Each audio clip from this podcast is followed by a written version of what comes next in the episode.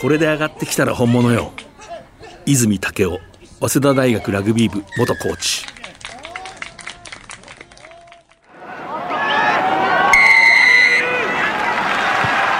藤島大の楕円球に見る夢。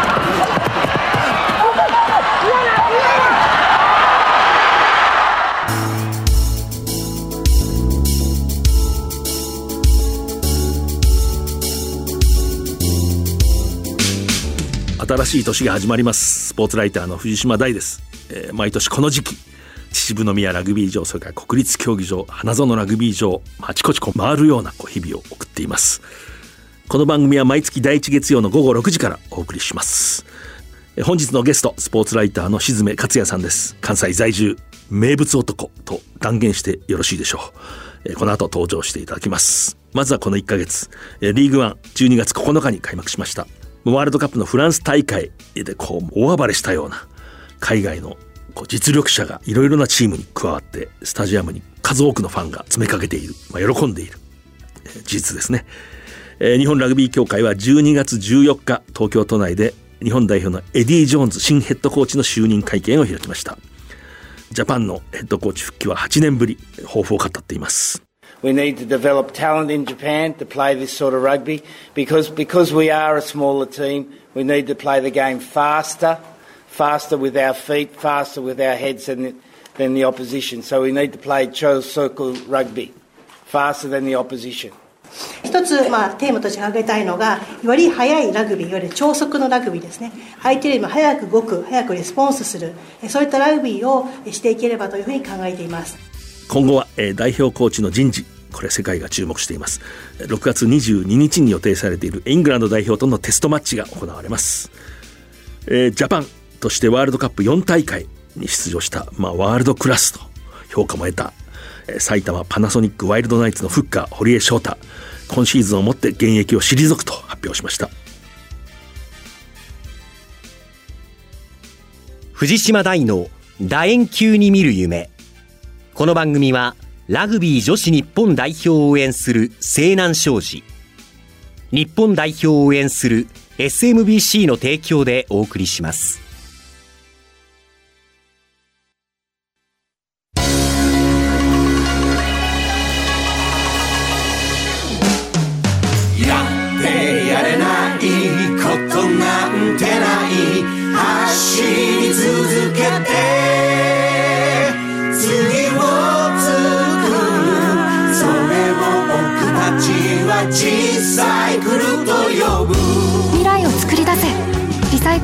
のその先へ。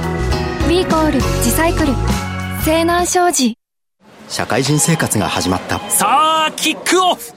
一人で大きな仕事に思いっきりぶつかって。激しいタックル。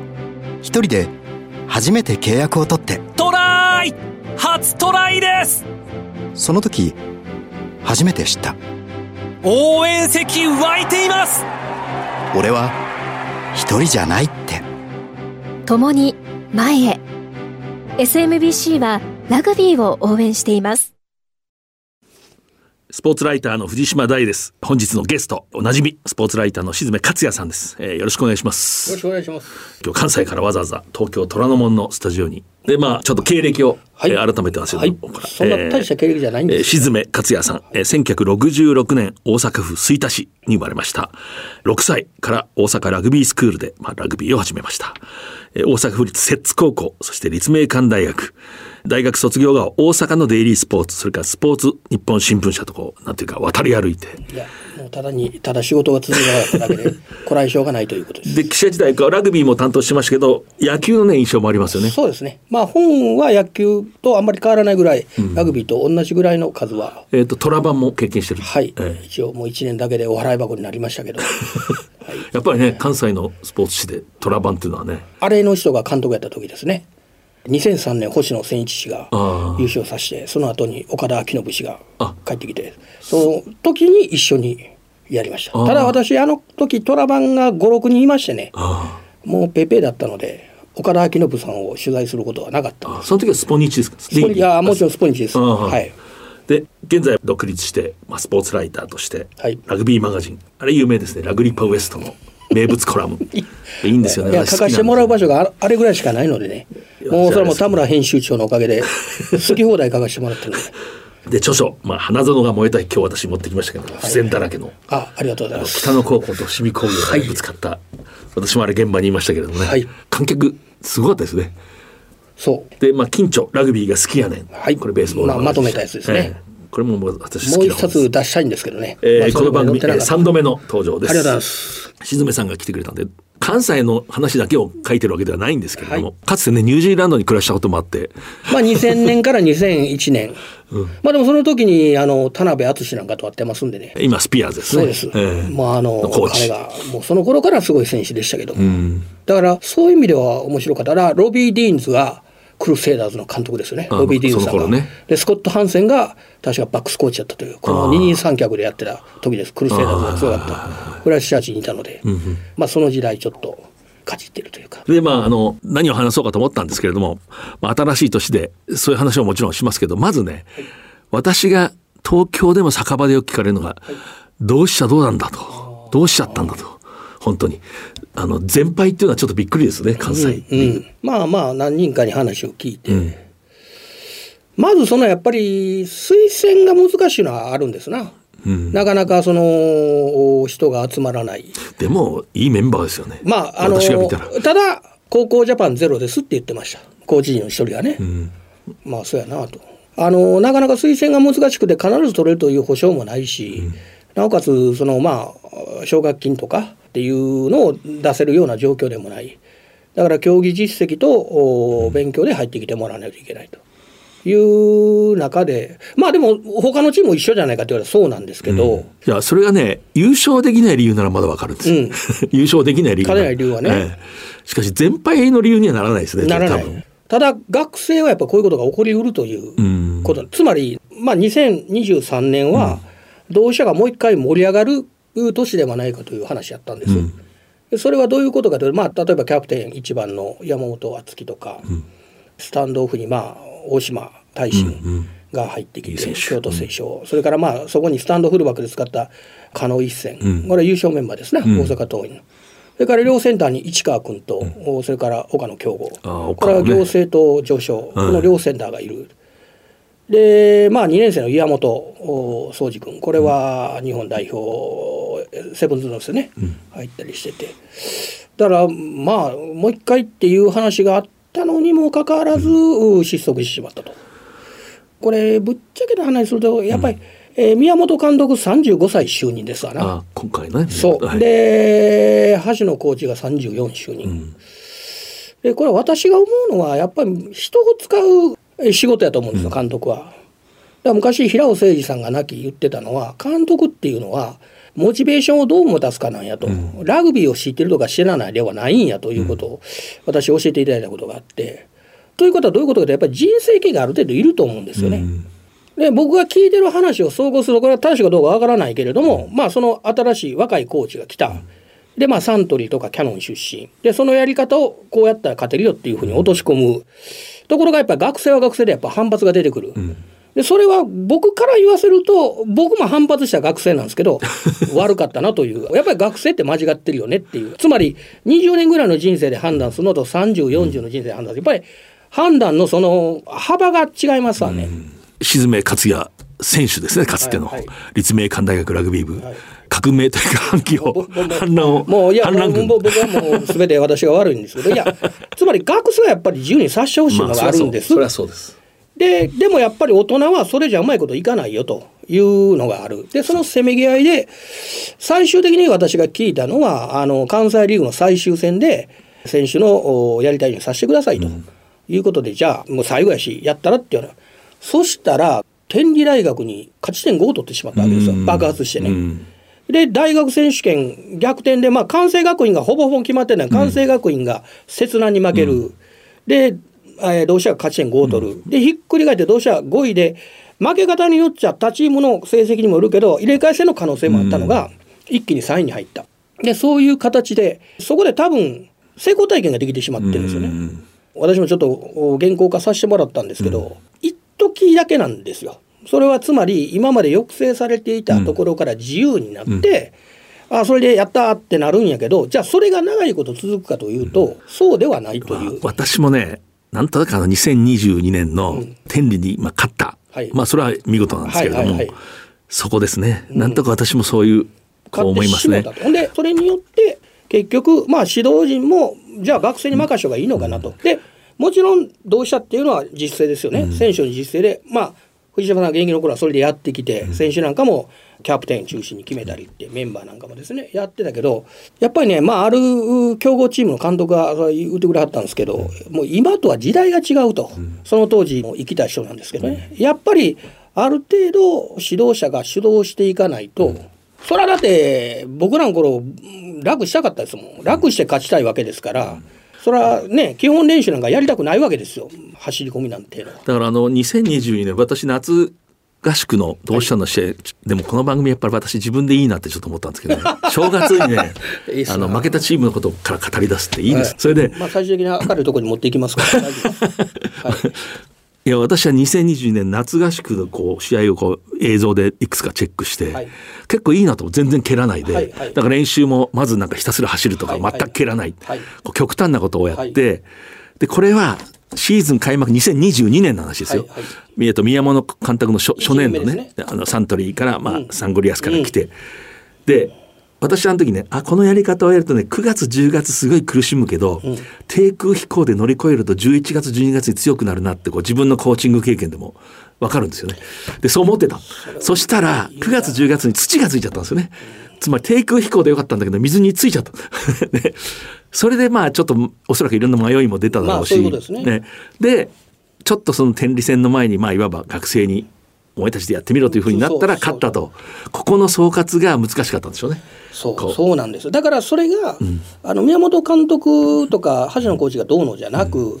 やっぱりそういうリスクは当然つきまとうんですよね、ね若い人に任せるということは。もちろん若さでドーンといってしまうこともあるけど、私都立国立高校でも、早稲田のコーチの時も同じ手法もうどっちかというと猛練習系で夏合宿までみっちり練習して、単調な極端なことをはい。ひたすらやると、はい本当にねシーズンの国立高校だとね最初が危ないですね。全国体験ですよ、はい。同じ都立の絶対こっちの方がラグビーも知ってるし鍛えたって言っても向こうに23人いい選手がいると結構コロってやられたりする、うんそうですねとそこをね乗り越えるとね11月頃国学院久我山といい勝負できるようになる。んですよ。わかります。だからそこを辛抱できるかどそうかいうことだな。ギリギリで乗り越えられるけど早稲田もそうなの。早稲田もね日体大戦ぐらい危ないんですこのやり方すると。疲れてるしみんな夏合宿の疲れがまだ残ってる。でちょっと会議心も出てくるしでもうちょっと単調でこうちょっと不満がある。ところがねそこ乗り越えるとね12月ぐらいになると急に強くなる。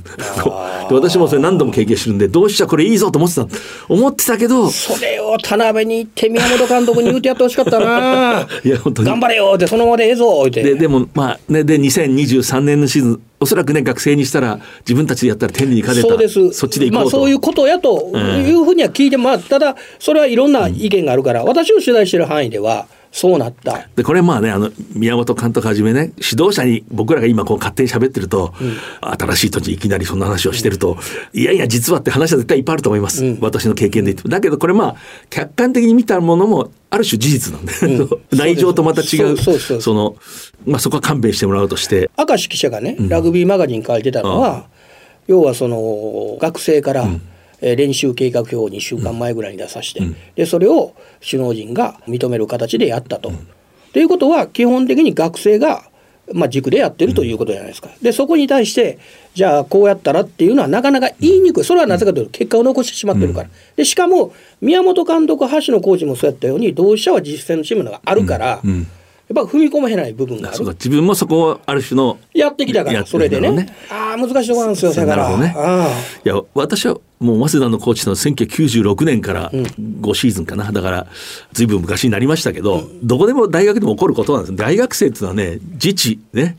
自主。だから大学生で。で大学生っていうのはねちょっとでも目の前に許せない矛盾を感じたら許せない若き日の沈め勝也のようにね。だから若者なまあ昔はだからだから青春でこれは非常に尊い。そう尊いんだけどそこは長く生きてた人が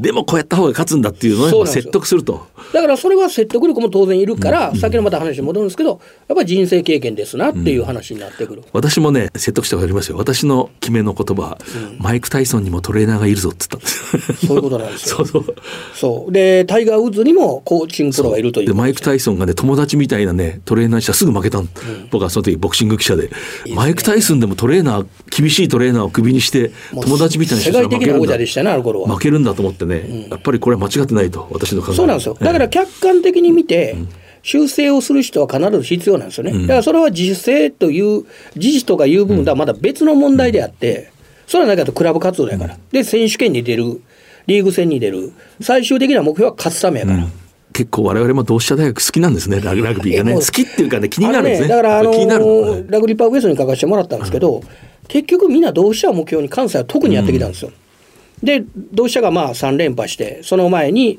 まあ退場者が出て5連覇するところが1連覇でまあ4回、であの頃も総慶明は当然同志社を目標に、でまだ提供が出だした頃ですよね、大学選手権に初めて出たぐらいのところで。だからやっぱり同志社っていうのは総慶明で特に提供は今すごい勢いついてる、の中でその同志社だけが落ちていくっていうのは、ちょっとやっぱり僕の中では違うんじゃないかなと、まあね、好きってのは公平応援するわけじゃないんだけど、うん、気になるんですよね。で私はやっぱり関西の今大学のリーグ見るのすごい好きなんですけど、なんかこうはつらつとしててね、うん、気持ちがいいですよね。寛大も良くなって。あのーね、これ佐藤隆というね、うん、関西大学。あのあの行政、それから山原発動機、まあ今の静岡ですね。神戸西郷でプレーして。で同志社で4年間、でそれからまあえー、大手門学院の女子ラグビーと立命館のコーチを兼務して、うん、まあ、5年してから関大が招聘したと。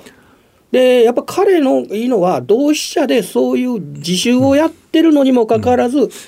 神田にはやっぱ武勲を入れるというね、うん、それはまあちょっと原稿にも書かせてもらったんですけど、やっぱり彼がそう見てる中でやっぱりそのある程度の枠組みは必要なんじゃないかということやと思うんですよ。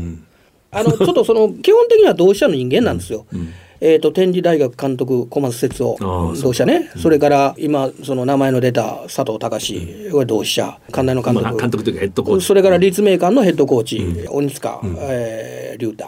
は同志社、はい、それから今摂南がスクラム強くなってるんですけど、摂南大のスクラム見てるのが長山義戦これも同志社のフッカー、えー、ワールドに行って。で日本代表候補のレベルやった。それがまあ伊藤紀明前のヘッドコーチと同期団で呼ばれて辞める時に一緒に、えー、ミサを立てて辞めてその後刹那の監督のあれですね瀬川智弘監督これも同期なんです。で来てくれないかと。で彼は何をやってるからハイハイやらしてるわけです。あの亀四つ前なんてある、で学生は当然そんなんなんでこんなんやらなあかんのですかってなる。でもそれが大事なんやと。体を姿勢作って。でそれを彼はやっぱ落とし込んでいく、やっぱ刹那は今スクラムが強くなってる。だ入れ替え戦で龍谷と結局当たるんだけど、負けない。大差で。やっぱりスクラムいてて外国人留学生がいる。で関西全体のねやっぱエリのレベル上がってるっていうのもあるんですよ、うん、同社にはちょっと不利なんやけど、うん、結局同社以外は全部1点差で4チームがえー、っと3チームか、うん、4チームですかな。あの感覚以外感覚の上から3つ以外は。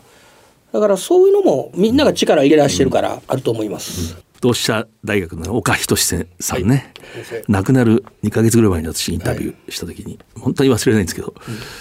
うん、早稲田の人は絶対って言いますよね、うん、私は絶対って言えないんですって言ってた、うん、あれそういうこうなんか思い出しますね。岡先生に教わった言葉の一つに多数決でものを決めるやろうと、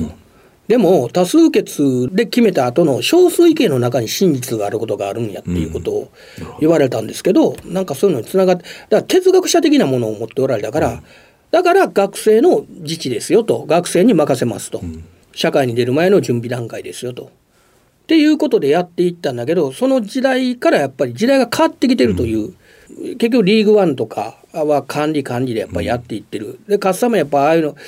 あのが必要なんじゃないかという形になってきてるんで、ばっかその変わっていく部分もある程度必要ではないかなと。ダメなコーチならいない方がまし、うん、でもコーチ抜きに日本一はなれない。なれないです まあそういうことなんです。でも岡さんのねこれも忘れられないんだ僕はあの。あの人母校は府立天王寺高校でしょ、はい、だからまあ大阪の公立校、はい。はい、もしね今でも今そこの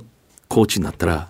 無理やりでもあの私学の強いところに勝ちに行くんでしょって言ったら、はい。昔ねある人が言ったんですよ、弱い方は勝っちゃいけないんじゃないかって。これ面白い。強いやつが勝つべきじゃないか。こうねこれもねだからちょっと早稲田的な考えと随分違うなと思って。ね。どっちかって早稲田の人ってたちっていうのはどんな戦力でもとにかく日本一になるってこうまあ無理やりこう持っていく弱いの方分かっちゃいけないんじゃないかだから藤島先輩が第三がやっぱり敬意を持ってるのはそういうことだと思いますよ。早稲田と同じ指標を取らないわけです手法,、手法をね、ん。やり方を。だけど日本一になったという実績がある。ん。ただそこからそれ何年前の話ですかというと、まあそういうことね。まあそれはやっぱり40年ほど前の話なので、ちょっとそこまで買ってないんやったら変えていく部分が必要なのではないかという、で僕はでもややりたくなるんじゃないですかやっぱり。勝ちたくなるでしょう。天王寺高校のコーチでもって言ったら。うん。一番面白いことですからねって言ってました。よ その辺岡先生らしくてよろしなんかいね。懐かしいなと思って今思い出話してしまいました。とんでもない、ありがとうございます。でまああのちょっと先の話をこうしていくと今リーグワンが師走に始まって、はい。どうですかこう見て、まあまあ映像で見るのが多いんですけど、うんそうですね。埼玉。パナソニックいいチームやなと思って見て思いました。やっぱりしっかりしてるな。と、まあ飯島さんっていう GM がいてその下にロビー・ディーンズという監督がいて、その上位形というかしっかりした形でやっぱりやってるし、若手もいい選手が入ってきてますしね、外国人もやっぱ多分育成を考えてんねやろうと思うんですよね。うん。ワラビーズとには届かないけどなんか才能のある人を日本に連れてきて、ロビー・ディーンズディーンズさんにコーチングを受けさせてベン・ガンターとかうん、センターの、ライリー、うん、とかそういうあのジャック・コーネルセンとか、フィロソフィー哲学があるんですよね、あのチーム見てると。あのね例えば、ワールドカップでジャパンのあのコーネルセンってもう本当に頑張る力を振り絞る。いつでもブレがない黙々と力を発揮する、でいつの間にかこういうストーリーってある協会の偉い人は僕にそう言ってたんですけどワラビーズになれそうなのに日本を選んでくれたんですよって言うけど違うんですよね、ワラビーズに全くなれない。そう。もう全くそのエリートのコースに入ってなかった。だから日外本に外れた二十歳前ぐらいに外れたから、ただそれなりのものは持ってるから、ひょっとしたら化ける可能性はある。それも日本でやっていってって。でその辺を多分飯島さんなんかが考えてるんだろうなと思うんですそういうことなんですねだからベンガンターも私こう結構調べましたけど、はい。まああんな素質があるからと思ったらやっぱりこうちょうどそういうアカデミーのトップクラブクラブとかスーパーラグビークラスの、そこに選ばれるかどうかという中で指を骨折した、意外とねスポーツ選手の人生ってこうなりますよね。ちっちゃな怪我が大事な時にやって時期を逃すっていう。埼玉ワイルドナイツ。ああすごいチームやなと思って。飯島 GM ですか今。そうですね。彼が大学のね何年生かな僕。大東文化大学ですね。そう大大あの時にね同じ高校のね先輩が早稲田にいたんですね。府中西高校ね。そう府中西高校の。あの井上さんというハーフじゃないですか。そう。そうでね、井上っていうのは真面目だから、ん。シーズンオフにん。一緒に個人練習をしようと、ん。大学は違うけど、はい。このね普通の都立高校から、トップチームでやってるんだから二人で走ろう。佐 飯島現 GM が、はい。あの私情けないことに自練のために偽の怪我を 怪我をしましたって言ったことありますって冗談のように言ってましたけど。でしょ？あれ思い出しますね。さっきのねコーネルセンとかガンターの話はちょっと思い出すんですけどね、はいはい。私のこう学生の時のラグビー部のせ一つ上の先輩が、ラグビーっていうのはねうまいやつが試合出るんじゃないんだよ。試合出たやつが上手くなるんだよ、そうですね。まあ、だからつまり彼らは日本でチャンスを得たらもうワールドカップで全然通じる力があった。でもオーストラリアにいたら序列があって。だから結局チームっての思い悩むのは勝たないといけないですよね、でも若手は試合に出さないとうまくならないから、若手を使う、でもそうなると勝てない、これどっちにこう軸を置いて軸足を置いてやっていくのかっていうところが難しいですよね。上昇チームってその循環がうまくいくんですよね、うん。勝ってるから若いやつ出せる。若いやつ出せるから彼らが力がつく。そうですそうです。そのね循環がこう乗った時に黄金時代っていうのがこうできて今だからパナソニックなんかセンターとかウィングやってる長田君とかね、そういう感じで使えてるなまあ一緒に練習するだけでもね私あの黄金期の新日鉄釜石あの松尾裕二さんとか、はい八幡山で明治と練習試合するのを見た時本当にあこれだと思ったんだけど高校出たてのもう18歳の全く無名の地元の工業高校出たとか、はいはい。東北の東北のね。18歳のセンターが急に中に入って、はい。松尾さんにパスをもらって試合する一緒に試合する、はい。はい、一緒に試合しながらすごいみんなにアドバイスを受けて、はい、これはうまくなるだろうなっていう。そうなんですよね、だからそういうふうにやっぱりしていかないといけないけど結局勝ちに走ってしまうと、育成っていうのはおろそかになってしまう、うん、だからもう難しいんですけどね。まあ、ね。でまああのリーグワンにねえー、ちょっとあれしますけど、はい、花園近鉄ライナーズ、はい、でどうですか、まあ、一緒にこう割とこう近くで。よくなってますよね。あそう。よくなってるって僕は思っています、うん、つまり埼玉。パナソニックの試合 ちょっと古い話になると思うんです、うん、2週間ほど前か。ちょっとまあ拝見したんですけど、うん、ディフェンスが非常に良くなってるんですよ、うん。でまあ向井さん曰くちょっとそのあんまり、えー、システム的な部分がなかったことをきちっとやるようになったんだという話をしてて、まあ、それで前半、まあ、0対8、うん、で33分に実はトライ取ってんですけど、うん、センターの人が、まあ、あのちょっとボール落としてしまって、うん、で TMO で、テレビジョンマッチオフィシャルで結局トライ取り消されてもしあれをきちっとつけてたら、えー、7対5あの正面やったら、まあ、ゴールは外さないと思うんで、うん、そうなったら後半もどうなっていたかわからない。ただ今やっぱりディフェンスを向井さん整備してるところでやっぱり手一杯やと思うんですよ。去年失点調べると平均で53取られてるんですね、1試合。だからまあそれは結果的にこの試合でも40ぐらい捉えてるんですけど、ね、うん、だけど前半のあの頑張りが後半に続けばっていう、うん、けど、まあ、ディフェンスだけだったら疲弊してしまいますよね。うん、でやっぱり一番大きいのはあの試合にクエル・クーパーが出てなかったと。うん、それはあのほっぺたの方の骨折、脳震盪から神戸との練習試合の時に脳震盪と頬骨の骨折を両方やってしもて。で、スタンドオフに関してはもう3番手が出てるんですよ、その、うん、クエイロ・クーパーの次が、一応武田優勝、うん、これが開幕戦出てるんですけど、うん、でそれもまあ、優勝も頬骨を怪我して、で、3番で、まあ、あの僕的に言うと、この野口大輔、3番手をものすごい評価してるんですけど、左右のキックができて、まあ、これ、龍二君のお兄ちゃんです、ね、しばらくライナーズファンにお届けします。本当東京にもいますから彼も左右のキックがやっぱりできてよかったんですけど、まあ、クエイドほどこうラインを動かせるかというと難しい。うん、だから、やっぱりその書いたんですけど、疲弊するんですよね、ディフェンスばっかりやってると。受け身になるから。でアタックはやっぱり自分からできるし、楽しいしって。やっぱり今の近鉄のレベルでいくとクエイドがいないということは一つ。それから、ワールドカップで怪我した、セミシマシレア。うん。これが後ろにいる、うん、走らすっていうことができないとじゃあどこで得点取るんですかっていう話になってくる、うん、向井新監督来ていい感じになってる。いやそれは僕はすごいと思いますけどね、うん、チームをこう一つの形にしてやっていく、であの人もあの、まあ、コーラで監督やってチームがなくなって、多分その指導に対して植えてる部分もあったと思うので、まあ、そ、ね、うん、でそれがまあ言うたらそのリーグワンのトップチームでできるわけやから。還暦を超えてねすごい幸せなことやと思うし、でまあその彼を連れてきたのは今里さんって言いまして、あのまあ、元日本代表のスクラムハーフ。大さんも言ってはったと思うんですけど 2003年のワールドカップ、あの人が監督で行きました。で日本人最後のワールドカップを指導した、あの頃もいろんなことがあって、まあ、上からの圧力とかあって、藤島さんも私もたまたま帯同記者で行って、ずっと1か月を、いましたね、見てたけど顔がもうこんなになりながらもう最後までやっぱりやりきりはったから。そうそう。あの時は2003年のワールドカップは宿澤さんと、はい、まあ、強化担当のはい、あの今は亡き、はい、宿澤弘明さん、はい、こう2人でね、外国人選手は4人までかってこう2人で内々でこう、で要するにまあ痩せ我慢したんですねつまり、うんうん、でそういうことをまた言わないとかいいですよあの人ね、うん、こう人に。まあ、リーグワンあとせっかく静めさんが来てるので、まあ、神戸どうでしょうまあ大物が来てこの二人ね。会見行ってましたよね。記者会見、はい、入団会見ちょっと言ってくださいという。アーディ・サベアと。アーディ・サベアと、ブロディ・レタリックですね、オールブラックスのまあ重鎮ですよね、本物。ブロディ・レタリックは2年前に来たのかな、1回。えー、っと、2年ほどいたのかな？で、その時に、藤島さんの後輩の増尾照則、うん、うん、チーム関係の仕事をして彼がやっぱり僕にいい言葉をかけてくれてね。レタリックがラックに入るとラックがグイーンって動くんですで。で見たらすごかったんでしょ？やっぱり今回も。僕はね静岡戦をこう現場で見たんですけど、はいはい、12月、はい、いやあのレタリックタックルが最後も大接戦で、うん、もう静岡が行くかなって時に、猛攻をかけた時に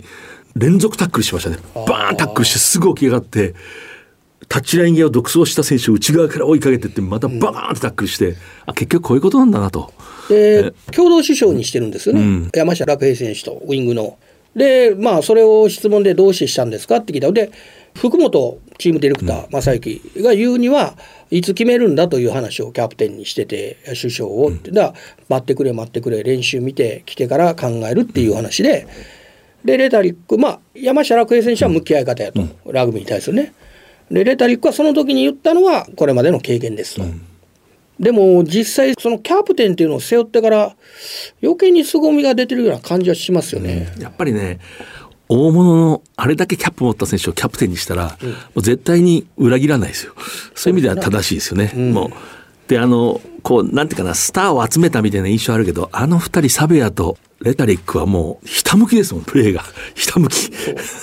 でそのサベアに関しても、福本チーム出るから、なんか来てくれたらええなみたいなこと言ってたら、うん、あこういうかみたいな話になってええー、ってなったっていう驚いたという。であのライナーズ花園ライナーズのクエイド・クーパーがね、うん、暮れにそのシドニー・モーニング・ヘラルドっていうオーストラリアの新聞が、まあ、日本でインタビューしたんです。はい。でまあ、主にエディ・ジョーンズのことを聞くんだけども、はい、あのその中でデイブ・レニーについてね、うん、こう語ってましたね。あの本当に準備されていて、うん、いいコーチで。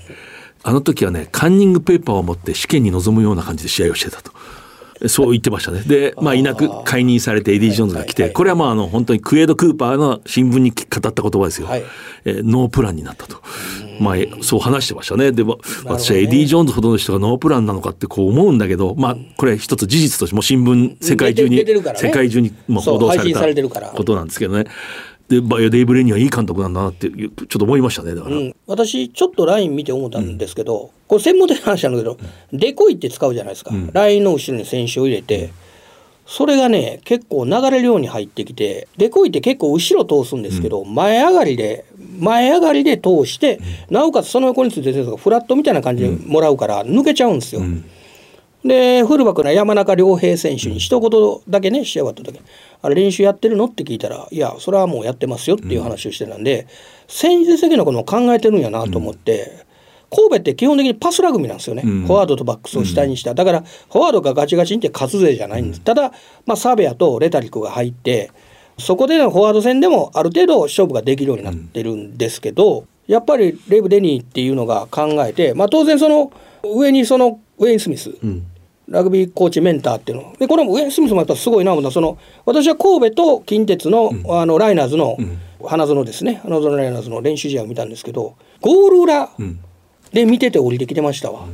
でこの2人がやっぱりこう神戸を方向性つけてやっていってる。でクエイドはやっぱりよく見てると思うのでクエイド・クーパーはその表現っていうのは正しいと思いますよ。うん、まああのエディ・ジョーンズに関してはちょっとその外されたという部分があると思うので あのそういうこともあるかもしれませんけど。うん神戸って今年はまあ楽しみのチームじゃないですか、うん、ただ私静岡の試合見た時に静岡のスクラム恐るべしと思いましたね。川田日野伊藤ってあの172センチぐらいの3人がグージオンのお尻をレタリックが押してるスクラムを 押し込みましたよ。恐るべしとブルーレブズを恐るべしと思いましたセットプレー。長谷川慎ですね、うん、本当に。スクラムを見てるのは長谷川の慎さんですからだってグージオンのお尻レタリックをしたら世界で一番強そうじゃないですか。普通は砕ける感じですけどね。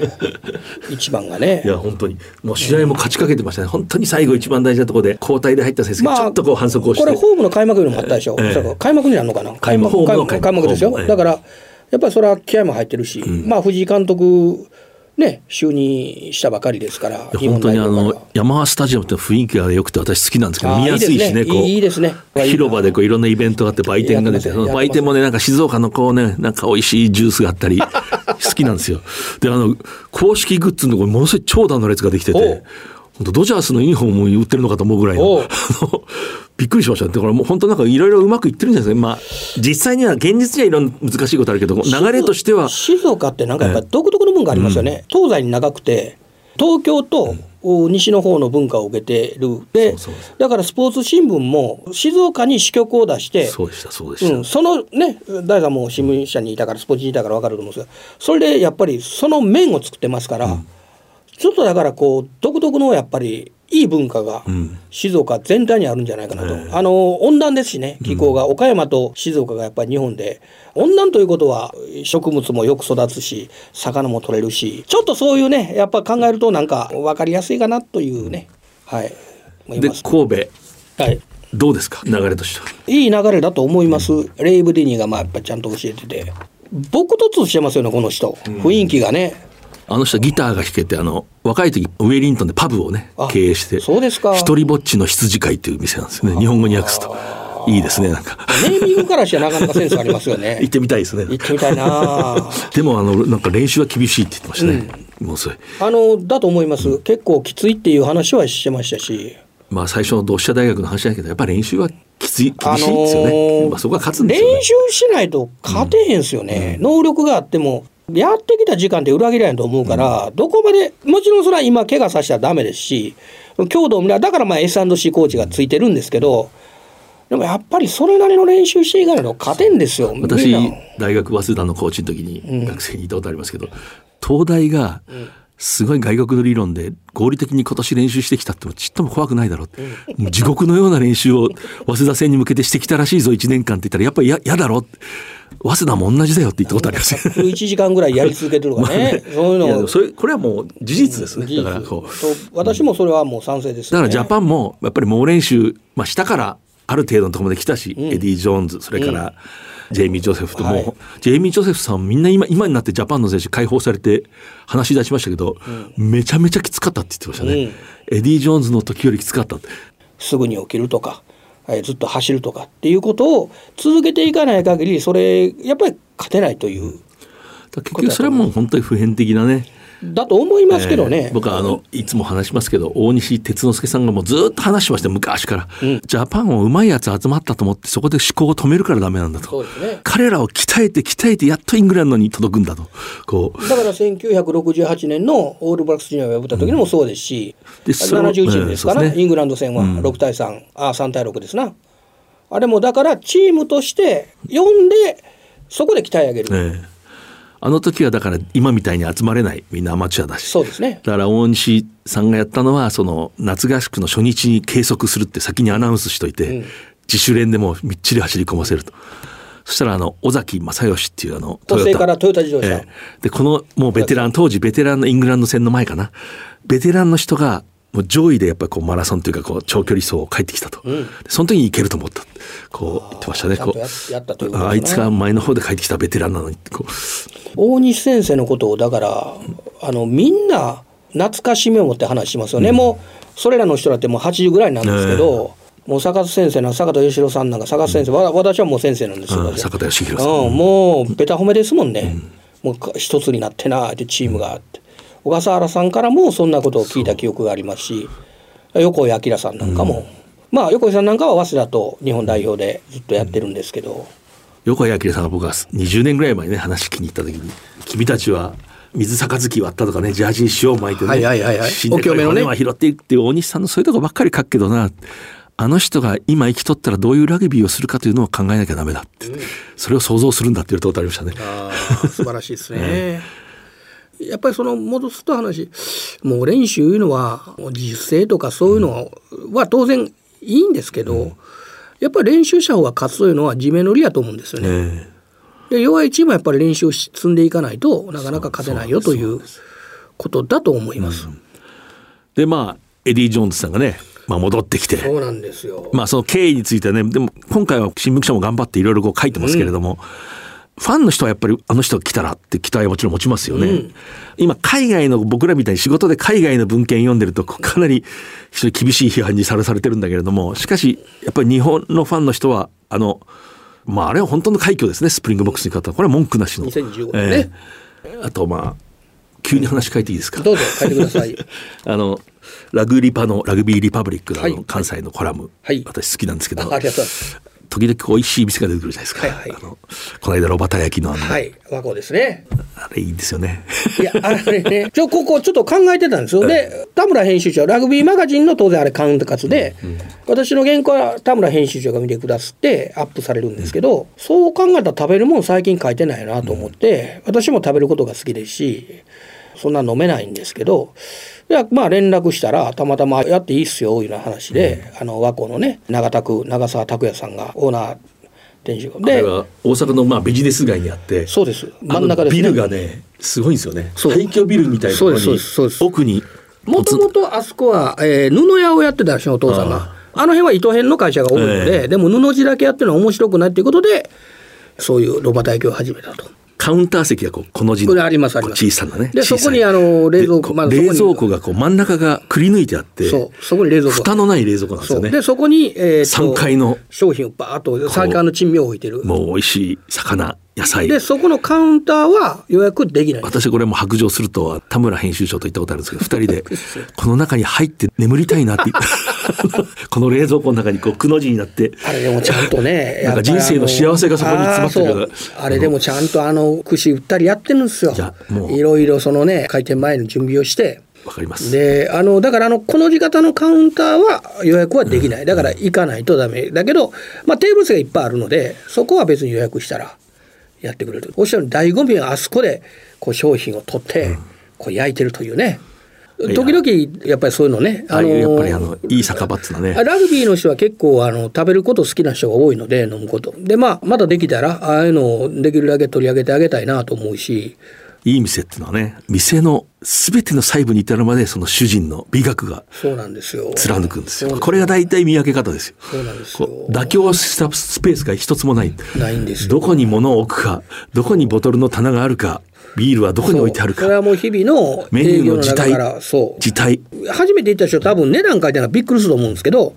店長曰く4000円ほどで飲み食いできますよと。まあもちろんそれは人並み以上に飲んで食ったら 4000円超えると思うんですけど詳しくはそのラグビーリパブリックを読んではい。関西にもし来ることがあればまた行ってやってあげたら面白いかなと思います。で土日が休みなんですよ祭日。でもねあのー、営業してることもあるんですよ、うん。予約が入ったら。働いてる2人もラグビー関係ですし。私はあそこ大好きです。ああよかったぜひじゃあ年は明けましたけどまた ああでも年明けたらもう閉まってねな。すいません。1日から30日から休みやから申し訳ございません、まあ、ファンタジーとして聞いていただければそうですね、ね、一種の。だから11日以降また開けるみたいな私はやっぱ酒場語る時あんまりこうガイドっていうよりファンタジーですから。自分の中の夢を語ってるような。もうお酒大好きですもんね。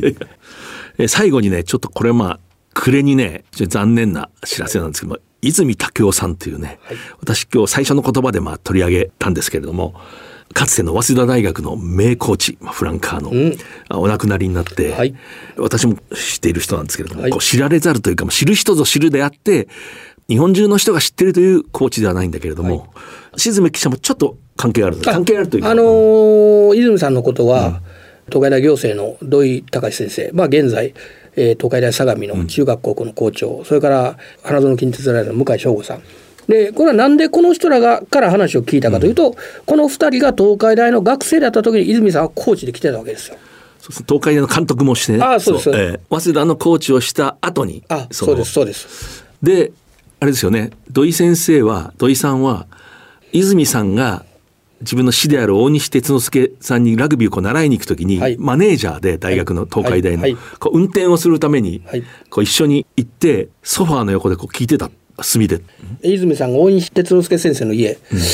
当時は多分もう六本木の家だったと思う、うん、六本木の家だと思うんですけどそこに呼んでもらったのが俺と向井と2人だったって言ってました。で学年は土井先生の方が一つ上なんです。西麻布ですね、ええ、土井先生の方が1個上で、うん、ただ土井先生は一浪者入ってるので年は2つ上なんですけど、うん、泉さんはその2人が将来的な芯になるというふうに見ておられたんではないかなと思います。でこうじっと聞いてたってこう、うん。まあ、こう2人がねこうラグビーの話を延々と土井先生の話はやっぱりすごいなって思うクロスディフェンスを知ってるかって言われたらしいんですよ。クロスディフェンス、うん。でそれは分からないというのは要するに第2センターが第1センターに突っ込んでくるんですね、外から。この第1センターに相手が強い時に、外側のセンターが黒、だから黒、ディフェンスする、味方の第1センターが第2センターに行く。で第一センターが強い場合ここに外から入って止めていく、うん、見えないとこからドーンと入るような。でそれを土井先生がおっしゃって僕が覚えてるのは、うん、元木幸雄がいた大阪工大校にやった上昇学園ですね現代の、まあ、怪物的な選手。そうです、うん、したら20点ぐらいの差で負けたんだって、でその時に当時その西麻布の家で聞いてた、大西先生の言葉が降りてきて、うん、クロスディフェンスっていう、うん、でそれを私にその話をしてくれる、うん、こういうことを俺は教えてもらってって、ああその当時からそんなことをやっておられる、つまり第一センターが動けなくなるんですよ。外から入られるから、えー、その話をね、えー、してくださったことがあって、でそれは泉さんが大西先生の家に連れてくれと。俺と向井だけだったっていう話をしました。なるほどね、うん、だから山本岩さんがあの時師匠であの時は愛媛で固めたんですよね。山本岩さんが早稲田ね。そうです、はい、新田で早稲田のキャプテンで早稲田のあの時主務なんです調べると、うん、でそれは松山東高校。泉さん、ね、これは泉さんは、これは正岡式を生んだ、旧姓松山中学僕も好きな旧姓。坊ちゃんの舞台になった。そうです。でこの2人でチームを固めて、うん、で泉さんが、まあ、山本さんはそのサントリーに引っ張られて、うん、サントリーの監督ガンさんはやったりしてで泉さんはそのそういう姿勢の選手を教えてって、うん、本当につい、えー、1週間2週間の前向井さんとお会いしてお元気ですかって言ったら今あの松山に戻って造園屋をやってると、まあ、もっと家業ですね。そうですね。で、ついで有事的にやってるよっていう話を息子に譲って、うん、だからちょっと僕もあのその話を聞いて驚いたんですけど、えー、暮れにね本当訃報が。そうですね。でもあの方いないとだから土井隆要するに東海大行政のにもつながってるわけですよねつながってるんですよ。つまりそれは早稲田の OB でも何でもないんですよラグビーとしてのつながりがある、うん、で向井翔吾もつながっている、うん、で後日日本代表の監督になる、うん、でこっちが東海大行政を今、まあ、6回優勝。を、歴代4位ですね、4位タイの6回優勝、そのベースを今、湯浅大地というこれ素晴らしい監督が、あの教え子がついてますけど、そこにやっぱり至る最初の優勝というのは、土井隆先生が言ってだからそれは全部その泉さんの教えがそこに生きてるということだとまあラグビーってこんな感じだと思うんですよね、そういう教えがいろんな人に伝わっていってなってるから素晴らしいのではないかなと思います。ゲスト関西在住スポーツライター静め克也さんでした、えー、忙しいとこありがとうございます。どうも失礼しました。ありがとうございました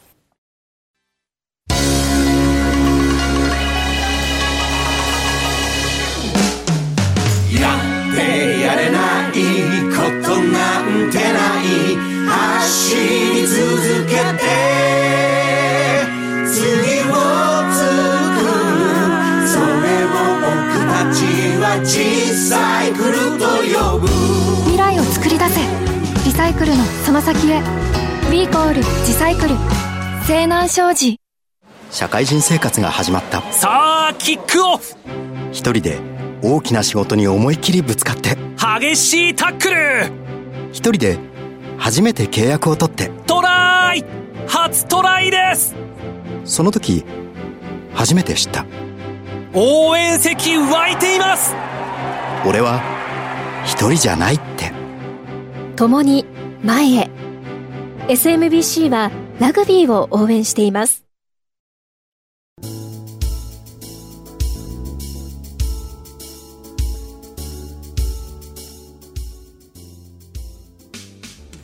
これで上がってきたら本物よ。これま泉武雄さん。私が早稲田大学のまコーチをしている1996年8月菅平の夏合宿で聞いた言葉です。泉さんという人は1970年代のこう早稲田黄金時代っていうのがあってその時にこうフランカーのこうまあ鬼コーチとしてあまたの無名選手をもうジャパンそのクラス日本一の一員に育て上げた名コーチですね。職人コーチです。例えば石塚武雄さん伊藤隆さんもそうですね。石塚さんはもう伊藤さんも本来バックスであった。そういう人をこう一から鍛え上げて体が小さいのにジャパンに導いていく。何もかもが理にかなったトレーニングをものすごくハードに1対1でこう仕込んでいく。結果が必ず出ました。でまあこの方を私がコーチになったもうすでに50代だったと思うんですけれどももう松山愛媛の松山東高校出身なんで家業の造園業故郷に帰られた人夏の臨時コーチとしてフランカーの専門コーチとして呼んだんですね。来てもらった。そしてこの野村義久というね4年生がいたんですね。で彼も愛媛の愛好学園というどちらかというと勉強の学校でラグビーはそのとこやってるのかというようなところから来て体も小さくて確か理工学部の4年生でもう努力に努力を重ねてこの夏合宿で1軍ですね A チームがもう狙えるもうほぼ入るところまで来た。でその合宿の何日目最初の方でしたね。大事なセレクションマッチ部内のがある。その前の日の午後の練習が終わった後に突然この泉臨時コーチがその野村義久をこう残して私それそのそばにいたんですけどマネージャーに野村の晩ご飯を一つだけこう取っといてくれと。残しといてくれって言い残して2人でグラウンドにこう消えていきましたね。上がってきたのも何時間後でしょうか。1対1で猛特訓したんですね。転がるボールに飛びつく。起き上がってタックルするグラウンドを何周も走る、まあ、そこだけ切り取るとこうしごきのようですけれどもひたすらそのフランカーに必要な練習を仕込んでいく。で野村っていうのは相当タフな男でしたけれどもフラフラになってこう、まあ、倒れる。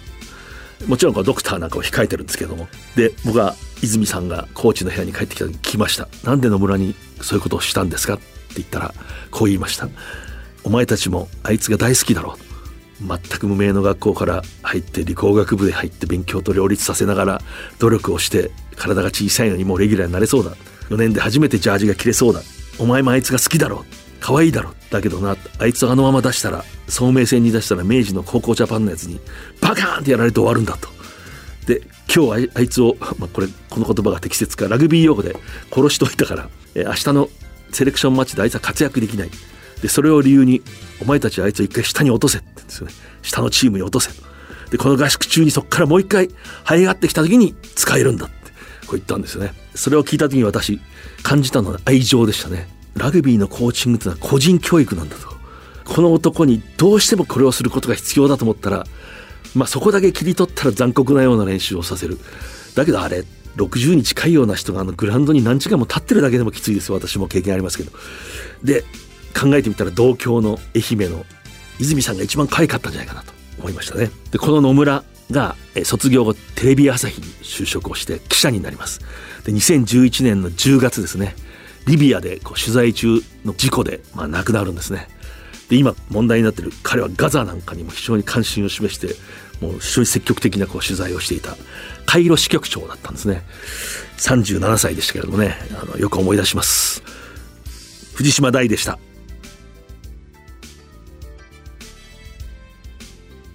藤島大の楕円球に見る夢この番組はラグビー女子日本代表を応援する西南商事日本代表を応援する SMBC の提供でお送りしました。